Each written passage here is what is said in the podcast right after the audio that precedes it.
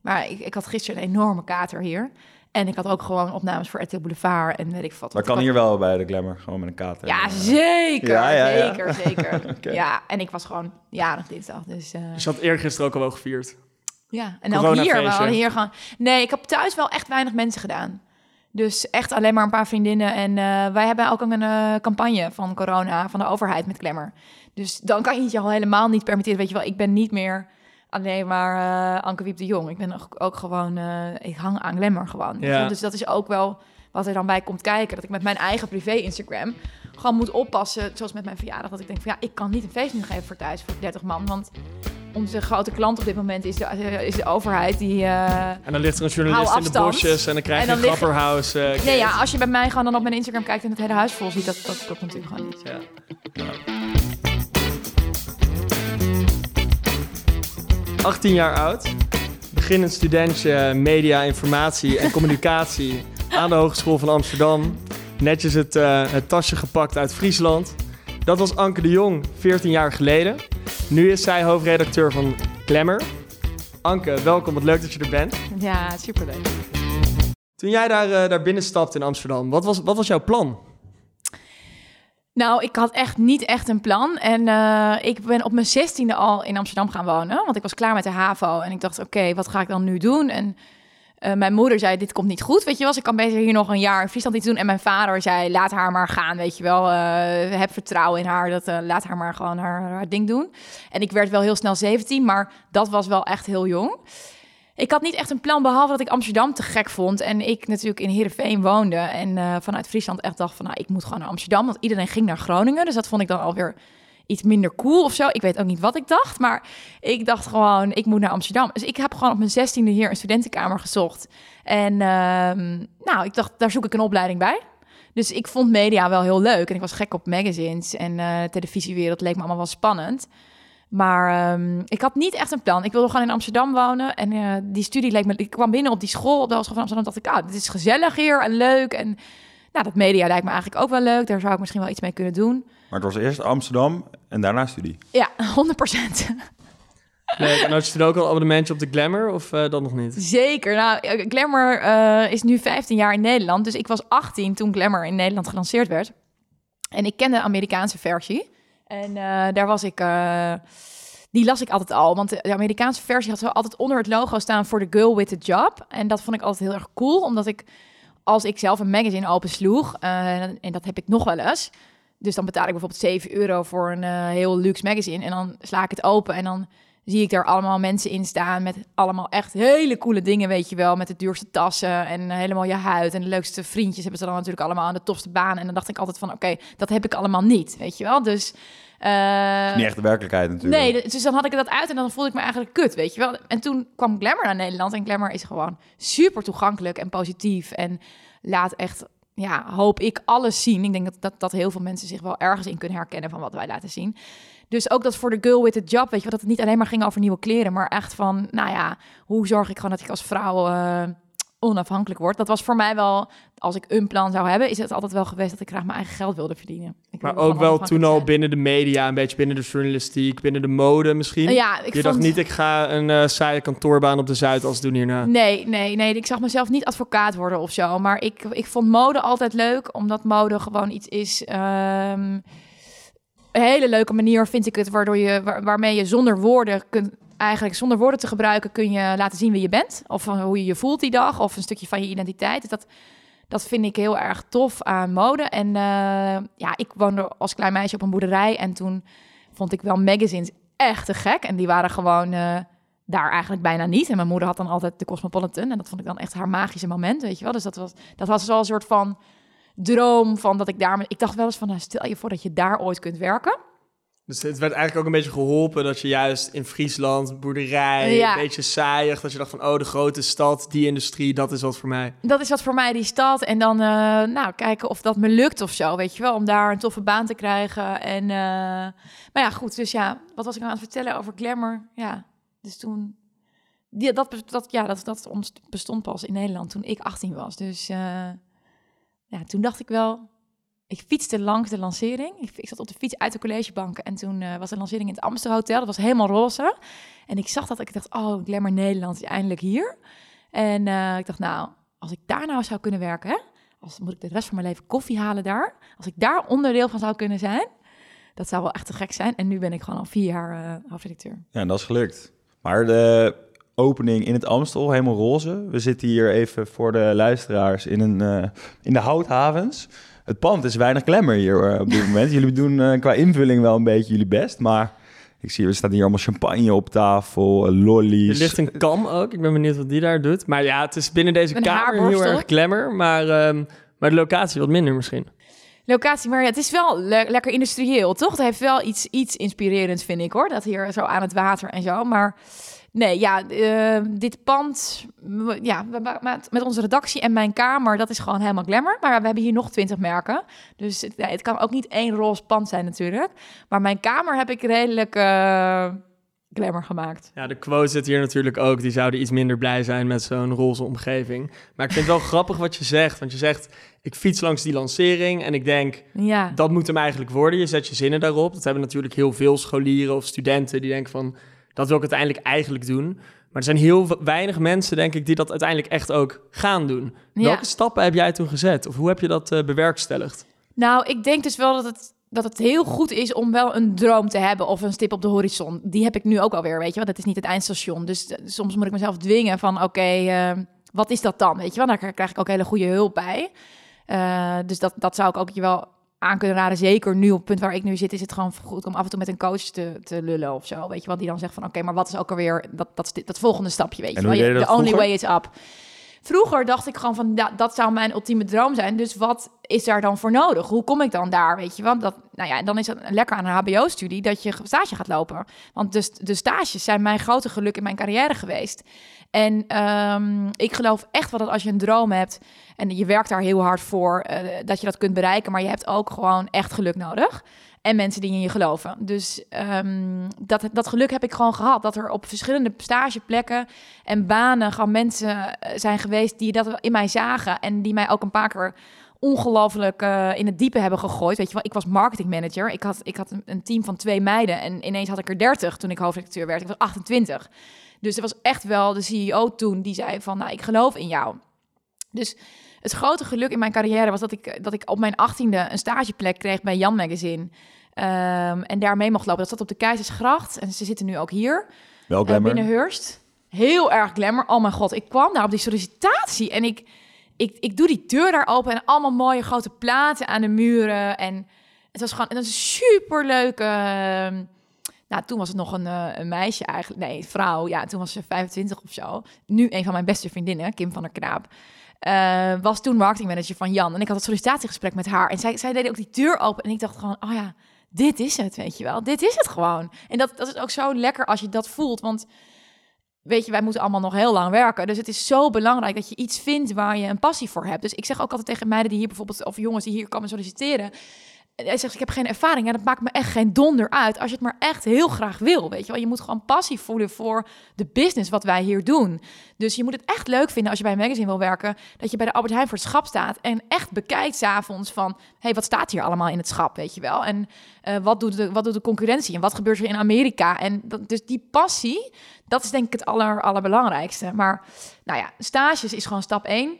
En, uh, dat is wel het voordeel van HBO, inderdaad, wat je zegt ongelooflijk voordeel van HBO. Ik, ja, dat, dat er, ja, daar ben ik eigenlijk gewoon zo blij mee. Want door die stages ben ik in dat vak gerold. En zij hadden ook al heel snel in de gaten van... nou, dit is gewoon jouw vakgebied en jij gaat... Uh, jij gaat, jij gaat, ze zeiden toen wel van ja, jij gaat het wel, jij gaat het wel verschoppen of zo. En, en, daar willen we je heel graag bij helpen. Dus jij zou zeggen tegen de Ankes van morgen, ga je vooral aanmelden voor een stage ergens en doe gewoon werkervaringen op en dan zie je of je het leuk vindt of niet ook als je op de universiteit zit, doe gewoon een onbetaalde stage, wat mij apart, weet je wel. Draai tien weken mee. Dat is gewoon de beste investering in je carrière die je kunt doen. Voor mij zijn de stages alles bepalend geweest. En uh, de mensen die ik daar ben tegengekomen, die weer in mij geloofden en die mij weer vervolgens aanraden bij mijn eerste baan, waar ik ben gaan afstuderen. En Ja, eh, dat, dat, is, eh, dat, dat is voor mij het allerbelangrijkste geweest. Dus je moet natuurlijk wel lef hebben, weet je wel. Ik dacht wel van, ik wil een toffe baan uiteindelijk. En ik heb zin in een toffe studententijd, dus ik ga naar Amsterdam, weet je wel. Ik blijf niet, ik ga niet in Leeuwarden zitten of zo, wat misschien ook heel leuk kan zijn, hè. Maar ik had zin in iets anders. Dus je moet wel het lef hebben ook om te zeggen van, eh, als je jong bent... Nou, ik ga naar die grote stad, ik ga daar wonen daar ga ik dan voor werken om dat te kunnen betalen. En dan ga ik me gewoon rot solliciteren uh, om een goede stage te krijgen. En dan ga ik een goede sollicitatie versturen, weet je wel. En dan ga ik er achteraan bellen, want ik werd niet gebeld na twee weken. Ze zeiden, je hoort binnen twee weken iets. Nou, elke dag was ik panisch met die telefoon. En uiteindelijk dacht ik, ik moet gewoon zelf bellen, weet je wel. En Gewoon toen zei ze, open trappen zei ze, ik twijfelde tussen jou en een ander meisje. Dat meisje heeft niet gebeld. Jij krijgt een stage. Ja. Kijk, dat is een goede les, denk ik. Dat is het allerbelangrijkste, weet je. Wat nu ook, ik kreeg toevallig van de week nog weer een sollicitatie. Meisje had mij al via WhatsApp en via de mail. Maar nu kreeg ik toch nog in een brief ook, kreeg ik het hier met een soort leuk dingetje erbij. Dacht ik, nou, Zegel erop. zij Alles. valt dan zo erg op. Dus natuurlijk ga ik nu met haar een kop koffie drinken, weet je wel. Of ik nou freelance misschien iets met haar kan doen. Of binnen een andere titel hier. Of überhaupt gewoon dan ook voor mijn eigen netwerk. Ik vind het altijd leuk om met, met goede mensen eh, te kletsen. Dus Dus passie is uiteindelijk het belangrijkste. En gewoon durven die deur open te trappen en achteraan bellen. En Oh, ja. blijven vasthouden eigenlijk. Ja, en wel ook eh, ja, die, dat doel, weet je wel. Dus, dus ja, zien van wat voor bedrijf of merk vind ik cool. En waar kan ik eh, echt ook iets bijdragen. En, eh, of waar kan ik veel leren. Wat krijg jij nu bij het meest aan glamour, zou je zeggen? Ik denk mijn, eh, mijn energie, mijn enthousiasme. Ik, ik ben echt niet... Wel te merken, ja. Toch? Zeker, ja, nee, ik denk ook wel. Ik voel ook wel echt gewoon Ja, die enthousiasme, die ruimte vullen. Ja, nee, ik heb gewoon alle eh, mensen die voor mij werken bij Glamour... zijn echt heel veel beter in hun werk dan dat ik het ooit zou kunnen doen in op hun vakgebied. Ik moet alleen maar zorgen dat zij hun werk heel goed kunnen doen... en dat ze weten waar we naartoe gaan, dat er een punt op de horizon is, ook met Glamour. En ehm, ja, dat is eh, voor mij het belangrijkste eigenlijk. Je zit nu al een tijdje in het wereldje. Wat zijn de grote veranderingen geweest, een beetje in de mode-industrie, maar misschien ook vanuit jullie bladenwereld? Nou, de mode is een stuk democratischer geworden, ook door social media. Dus iedereen eh, heeft natuurlijk een eigen platform. Dus vroeger had je, had je shows bijvoorbeeld aan het begin van het modeseizoen. En dan acht weken later kwam er op je deurmat een, een verslag van die shows. Nou, die shows die kun je tegenwoordig, de Chanel Show, kun je gewoon live meekijken op Instagram. Daar kan dus ook iedereen een mening over hebben. Eh, dat kun je dus allemaal ventileren op social media. Modellen zijn gelukkig niet allemaal meer eh, lang, dun, blond. En ehm, dat, dat, dat het helemaal maar één hokje is, weet je wel. Want iedereen kan ook eh, bijna model zijn op je eigen social media, waardoor je volgers kunt krijgen en dat me- meiden zich daarin herkennen en dat gaan volgen. Dus er is, is heel veel democratischer geworden, veel toegankelijker. Ehm, en natuurlijk de hele digitale revolutie is ook voor Glamour. Eh, print is echt een visitekaartje geworden en online is voor ons nu ja, ons grootste platform natuurlijk. Weet je, we hebben 2 miljoen unieke bezoekers elke maand. En daar, om dat te verzilveren, hebben we ook weer allemaal toffe dingen, weet je zoals affiliate, nieuwsbrieven. Dus wij zijn gewoon ja, elke dag eh, hoop ik dat wij een klein geluksmomentje zijn in het leven van, eh, van, van jonge vrouwen. Maar eigenlijk zijn we voor iedereen inmiddels. Dus eh, er is heel veel veranderd, ja, zowel in de mode als in de media. Want het is bijna ook ongezond, toch? Hoe- Je noemt zelf lang, eh, blond, dun. Hoe die er af en toe bij lopen. Eh, Charlie's Angels, volgens mij. Nee, hoe noemen we dat? bij Victoria's- eh, Victoria's Secret, Victoria's ja. Ja, Secret. Guido zit Ja. niet echt in Charlie, de business. dat is Ja. iets anders. Maar toch, hoe kijk eh, jij of jullie als Glamour daar tegenaan? Want dat is niet meer het perfecte plaatje volgens mij. Nee, goddank niet, nee. En ik heb zelf... nou, vier jaar geleden werd ik hoofdredacteur en toen dacht ik, ja, wat ga ik nou eigenlijk toevoegen? Ik, ik, ik werd gevraagd op een vrijdag en vrijdagmiddag teken ik en ik, wil, ik durfde het eigenlijk niet. Maar ik dacht, ja, wat, wat, wat, wat kan ik dan toevoegen? Toen was op zaterdag een enorme discussie in de Volkskrant over de macht die eh, influencers hebben, maar die ze dan eigenlijk ook niet gebruikten. Hè? Dus eh, een nieuwe Chanel-tas scoort nog steeds het beste qua engagement op je post. Maar eh, ook best belangrijk om soms iets te zeggen over vrouwenrechten of over geld of onafhankelijkheid of eh, diversiteit of inderdaad ehm, body positivity. Weet je, dus eh, ik heb zelf ook heel, ik ben ook 15 kilo zwaarder geweest en dunner, is altijd best wel mee gestruggeld, waar ik, waar ik me dus nooit in een magazine ook of in media eigenlijk kon herkennen. Dus ik dacht ook, ik dacht ook altijd van, eh, toen ik iets jonger was, van ik, ik ga het niet maken in die mode- of mediawereld, want daar ben ik niet het perfecte plaatje voor of zo. Weet je wel, je ziet toch altijd plaatjes en door die beeldvorming denk je van, oké, dan moet ik dus ook zo zijn. En daar neem je nu een verantwoordelijkheid in, Nou, omdat dus- mensen zichzelf terug kunnen zien, ook als ze niet aan dat ene beeld voldoen. Zeker, ja. Dus, dus toen ik hoofdredacteur werd en ook die discussie met eh, van, nou, eh, wat, wat doe je dan met je bereik? Toen dacht ik van, oh ja, ik ben eigenlijk ook met Glamour een soort influencer. Ik kan ook naar Glamour kijken als het een influencer is.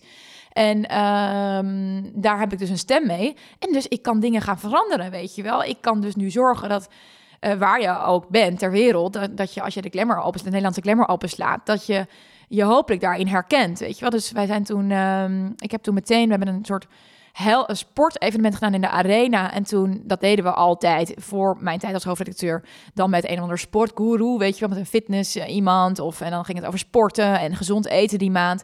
Nou, ik heb meteen diëten afgeschaft. Ik heb... eh, ja, ik dacht, ik ga nooit meer, wil ik, in, eh, van eh, zes weken crash dieet of eh, zes weken tot je bikini body. Echt, gadverdamme gewoon. Ik dacht, als ik iets kan veranderen, wat ik nu kan, als ik hier de paas ben, ga ik gewoon meteen nooit meer diëten gaan. Nooit meer iets over detoxen of sapkuren. Toen hadden we dus, nadat ik vijf maanden hoofdredacteur was, hadden we dat sportevenement in de arena. Toen dacht ik, nou, dat wil ik gewoon helemaal over body positivity laten gaan. Dus toen heb ik Ashley Graham. Zij is nummer één curvy model. Eh, komt uit Amerika. Zij stond toen ineens op Vogue's covers. En toen dacht ik van, wauw, dat is te gek, weet je wel. Je hoeft dus niet size zero te zijn om knap te zijn of leuk te zijn of cool te zijn, weet je wel. Dus toen heb ik haar naar Nederland laten halen, haar op de cover gezet van Glamour. Staat hier ergens achter ook nog. En zij heeft dat evenement gepresenteerd en gesport met die meiden. Waardoor wij ineens ook een hele grote groep eh, following kregen van meiden die eh, zich daar zoveel lekkerder door voelden. Nou, dat was een beetje het beginnetje van dat ik dacht van... eh, zo zijn er nog heel veel dingen die we kunnen veranderen. Maar dat perfecte plaatje is, thank god, ehm, wel echt heel veel minder aan het worden. En ja, ik vind het gewoon altijd superleuk als ik in Milaan of Parijs ben... en dan zie ik eh, curvy meiden en heel veel verschillende soorten, vormen, leeftijd... op de catwalk. Dan denk ik gewoon van, ja, dit is gewoon te gek. Ja, je hebt al heel veel vette, vette verhalen, maar ik ben ook wel benieuwd... Zijn er dingen die je gewoon echt niet leuk vindt aan je werk? Of die je toch nog steeds moeilijk vindt? Waar je uit je comfortzone moet en waar het niet altijd even, even prettig is? Ehm, ja, ik hou echt heel erg van geld. Maar eh, ik hou echt ook heel erg van geld uit te geven. Dus ja, daar moet ik af en toe wel een gesprekje over voeren hier. Dat ik dan bijvoorbeeld eh, te dure shoots doe en zo, weet je wel. Of eh, ja, Oh, je wilt geld uitgeven voor het blad. voor het blad. Ja, ja, precies. Dus ik wil gewoon altijd alles eh, top of de bill. En ja, dat betekent dat je soms dat ik, al- dat ik met de beste fotograaf en de beste modellen wil werken. En ehm, dus ja, soms, dus ja, dat hele financiële stuk. Ik ben echt als hoofdredacteur, was je vroeger ehm, de beste journalist eigenlijk. Maar ik ben geen journalist. Ik ben gewoon soort van CEO van het merk Glamour. Dus ik ben ook verantwoordelijk voor de begroting, voor alles wat er in en eruit gaat. En ja, dat vind ik inmiddels eh, dat vind ik ook best wel leuk. En daar ben ik ook heel blij mee. Want die verantwoordelijkheid is ook heel lekker. Weet je dat je gewoon eindverantwoordelijk... dat ik het run als mijn eigen bedrijf. Want zo voelt het ook. Maar daar moet ik me soms wel even toe zetten... dat ik denk van... oh ja, ik geef nu op dit potje te veel uit. En dan, dus ik moet daar even weer een beetje schaven. En ehm, hoe... Het is super uitdagend, de tijd waar we in zitten. Maar zoals met corona of zo, weet je wel... dan... ehm, ja, ik was al, ik, ja, wel, die eerste paar weken, dan moet ik echt mijn schouders er wel onder zetten om. eh, Slapeloze nachten ook? Of nee, niet? geen slapeloze nachten, niet meer. Maar het eerste jaar heb ik een jaar nekpijn gehad toen ik hoofdredacteur werd. Omdat er echt wel veel druk op mijn En waar dacht je dan aan als je in bed lag en je dacht... oh, hier maak ik me zorgen over of hier heb ik stress over? Ehm, nou, je maakt je gewoon wel. Ja, ik heb wel de verantwoordelijkheid ook echt voor een best wel een groot team. Die ook allemaal gewoon een gezin hebben. En eh, afhankelijk zijn van het salaris hier. En, ehm, en ik, dan wil ik ook nog heel graag het verschil maken in Nederland. Dat jonge vrouwen echt iets aan glamour hebben. Dat we echt iets toevoegen. Want wat doe ik anders, weet je wel? Dat we van toegevoegde waarde zijn in het, eh, in het medialandschap. Dus soms denk ik natuurlijk wel van, ja, doe ik dat goed genoeg? Ja, en ik heb ook altijd wel het gevoel van, komt er nog een dag dat ik door de mand val of zo, weet je wel? Heb ik gewoon geluk gehad dat heel veel mensen in mij geloven, maar kan ik het eigenlijk niet of Maar zo, weet vooralsnog je wel? nee, vooralsnog niet. Maar ik denk altijd wel eens van, oh ja, zo'n moment eh, komt er vast een keer, weet je wel. Ze zeggen van, oh ja, dit was eigenlijk een eh, grapje. Je hebt het even leuk gedaan, maar eh, zoveel kun je eigenlijk niet. dus dat, dat geloof in jezelf is wel eh, heel belangrijk, maar vind ik soms ook nog wel moeilijk. Alright. En ehm, als even terugpakken op jouw studentenleven, want je kwam natuurlijk op je zestiende al naar Amsterdam toe, grote stap. Ehm, wat voor student was je misschien nou, toen Al op je zestiende? Ja. Hoe heb jij die tijd beleefd hier? Nou, toen was ik een slightly overweight student. En ik vond het echt heel pittig. Want ik dacht echt... Ik, ik weet nog dat ik de trein uitstapte. Ik had mijn kamer geregeld. Ik dacht, nou, nu gaat het beginnen, weet je wel. Nu gaat het gewoon beginnen. Let's go. En toen kwam ik daar op die eerste dag eh, op die school. En ik denk dat serieus 90% van mijn klas thuis woonde. En ik ben niet lid geweest. Ik ben niet bij een studentenvereniging gegaan. Dus, maar ik dacht van, het gaat wel vanzelf, weet je wel. Als ik dan eh, in die klas en zo, en er zitten dan vast leuke mensen, maar iedereen woonde gewoon thuis bij zijn ouders in Haarlem, IJmuiden, Beverwijk, Horen. Ik dacht, oh mijn god, ik ben gewoon de enige die hier op kamers woont en die vanavond nog wel graag iets wil doen, maar ehm, jullie allemaal niet, weet je wel. Jullie moeten gewoon om zes uur staan de piepers op eh, bij je ouders en eh, je Ja. moet gewoon, jullie moeten gewoon de trein terug naar huis, weet je. Dat vond ik best wel eenzaam. Dus Hoe heb je toen je scene gevonden dan? Ehm, nou, uiteindelijk waren er wel wat. Ik, ik ben wel wat, wat gaan sporten en zo. Ik ben gaan roeien ook. Blauwe maandag. Want ik dacht ook dat dat roeien was dat je dus met een bootje de Amstel opging met een flesje wijn. Maar dat bleek gewoon. bleek even anders. Dat bleek even anders, maar daar vond ik het wel heel gezellig. En zij vonden mij ook heel gezellig. Dus zeiden ze ook, nou Anke, als je geen wedstrijden wil doen, maar kom dan wel gewoon af en toe hier een borrel drinken. Toen dacht ik, nou, leuk, weet je wel. Best wel leuke mensen, maar ik zag mezelf niet daar de hele dag over die Amstel. Zoals een soort jekko ehm, eh, echt eh, voor die wedstrijden te doen. Dus de sporten. En uiteindelijk eh, was die stage bij Jan Magazine. Toen was ik 18. En, en ik woonde in een leuk studentenhuis, dus wel met leuke meiden daar. En toen... eh, Heel jong inderdaad, 18 stage lopen al. ja, dus toen liep ik stage en dat was echt, nou ja, wat ik, wat ik zei, mijn stagebegeleider daar is een van mijn beste vriendinnen geworden. Iedereen was jong daar. Iedereen was eh, in de twintig en daar werd elke avond geborreld in de tuin op de Keizersgracht. En dat was wel het begin van eh, dat ik daar met heel leuk, weet je, daar werkten nog zes stagiaires of zo. En iedereen woonde op kamers en iedereen was aan het beuken om die modeseries te maken. En ehm, ja, gewoon met, met ja, toch eh, zo min mogelijk mensen zoveel mogelijk te doen. Dus dat was, dat was eh, toen begon ik het echt leuk te vinden. Maar die eerste anderhalf jaar vond ik echt heel pittig. Dat was ik echt eenzaam. Ik zat op dat studentenkamertje. Ik frat elke avond gewoon alleen maar... Mijn avondeten was snoep en chips en cola. En ik kwam binnen een jaar echt 15 kilo aan of zo. Dus dat, dat eerste jaar vond ik heel pittig. Ik vind het ook wel grappig dat je zegt, eh, veel mensen woonden toen thuis. Je ziet nu met het leenstelsel natuurlijk, en misschien met corona ook, dat veel studenten toch ervoor kiezen van, oh, ik blijf al thuis wonen, het bespaart me veel geld, het is wel gemakkelijk. En eh, zoals je zegt, de piepers staan klaar eh, in de avond. Maar wat, wat zou je tegen hen zeggen? Denk je dat het jou uiteindelijk wel veel heeft gebracht om gewoon op jezelf te gaan wonen? Of is die comfortzone eigenlijk ook wel prima? Nee, het heeft mij alles gebracht dat ik op mezelf ben gaan wonen. Het heeft me zoveel over mezelf geleerd. En eh, ja, ik ben gewoon mezelf heel hard tegengekomen. Want ik dacht namelijk van, ik doe dat wel even ook, weet je wel. Dus ik ga gewoon eh, naar Amsterdam en ik, eh, ik fix het wel. Maar dat, is, dat gaat niet vanzelf, weet je wel. Dus je moet wel, je moet wel bij een sportvereniging gaan. Je moet leuke stages of iets. Of kijk, ik werd niet lid bij een studentenvereniging, maar dat is wel een hele goede manier natuurlijk om heel, heel veel op een snelle manier leuke mensen te leren kennen en een leuk netwerk te, te op te bouwen. Dus ik zou echt zeggen, nee, weet je, ik ben het ook helemaal eens met, eh, met het cliché dat je uit je comfortzone moet stoppen, stappen om eh, verder te komen. En ehm het was heel moeilijk. En ik denk ook wel eens van, wat als ik nu bijvoorbeeld weer in een nieuwe stad opnieuw zou beginnen met een, of met een andere baan of in een ander land of zo. Zou je dat doen? Ehm, ik ben wel eens bezig geweest met Glamour, om voor, voor Glamour voor een ander land iets te doen, maar dat wilde ik toen niet.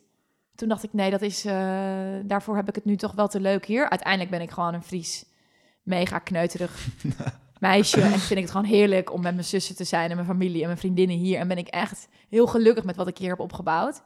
Dus dat is ook wel belangrijk. En naast je carrière, dat gewoon, dat is niet alles natuurlijk. Zeker. Maar, eh, dus ik zou niet zo snel meer... Maar ja, weet ik veel, misschien eh, ook wel. Misschien, ja, nee, ik, ik ben wel... Ik hou wel van avonturen, dus dan zou ik misschien nog wel een keer... Maar ik ben me er dus wel bewust van...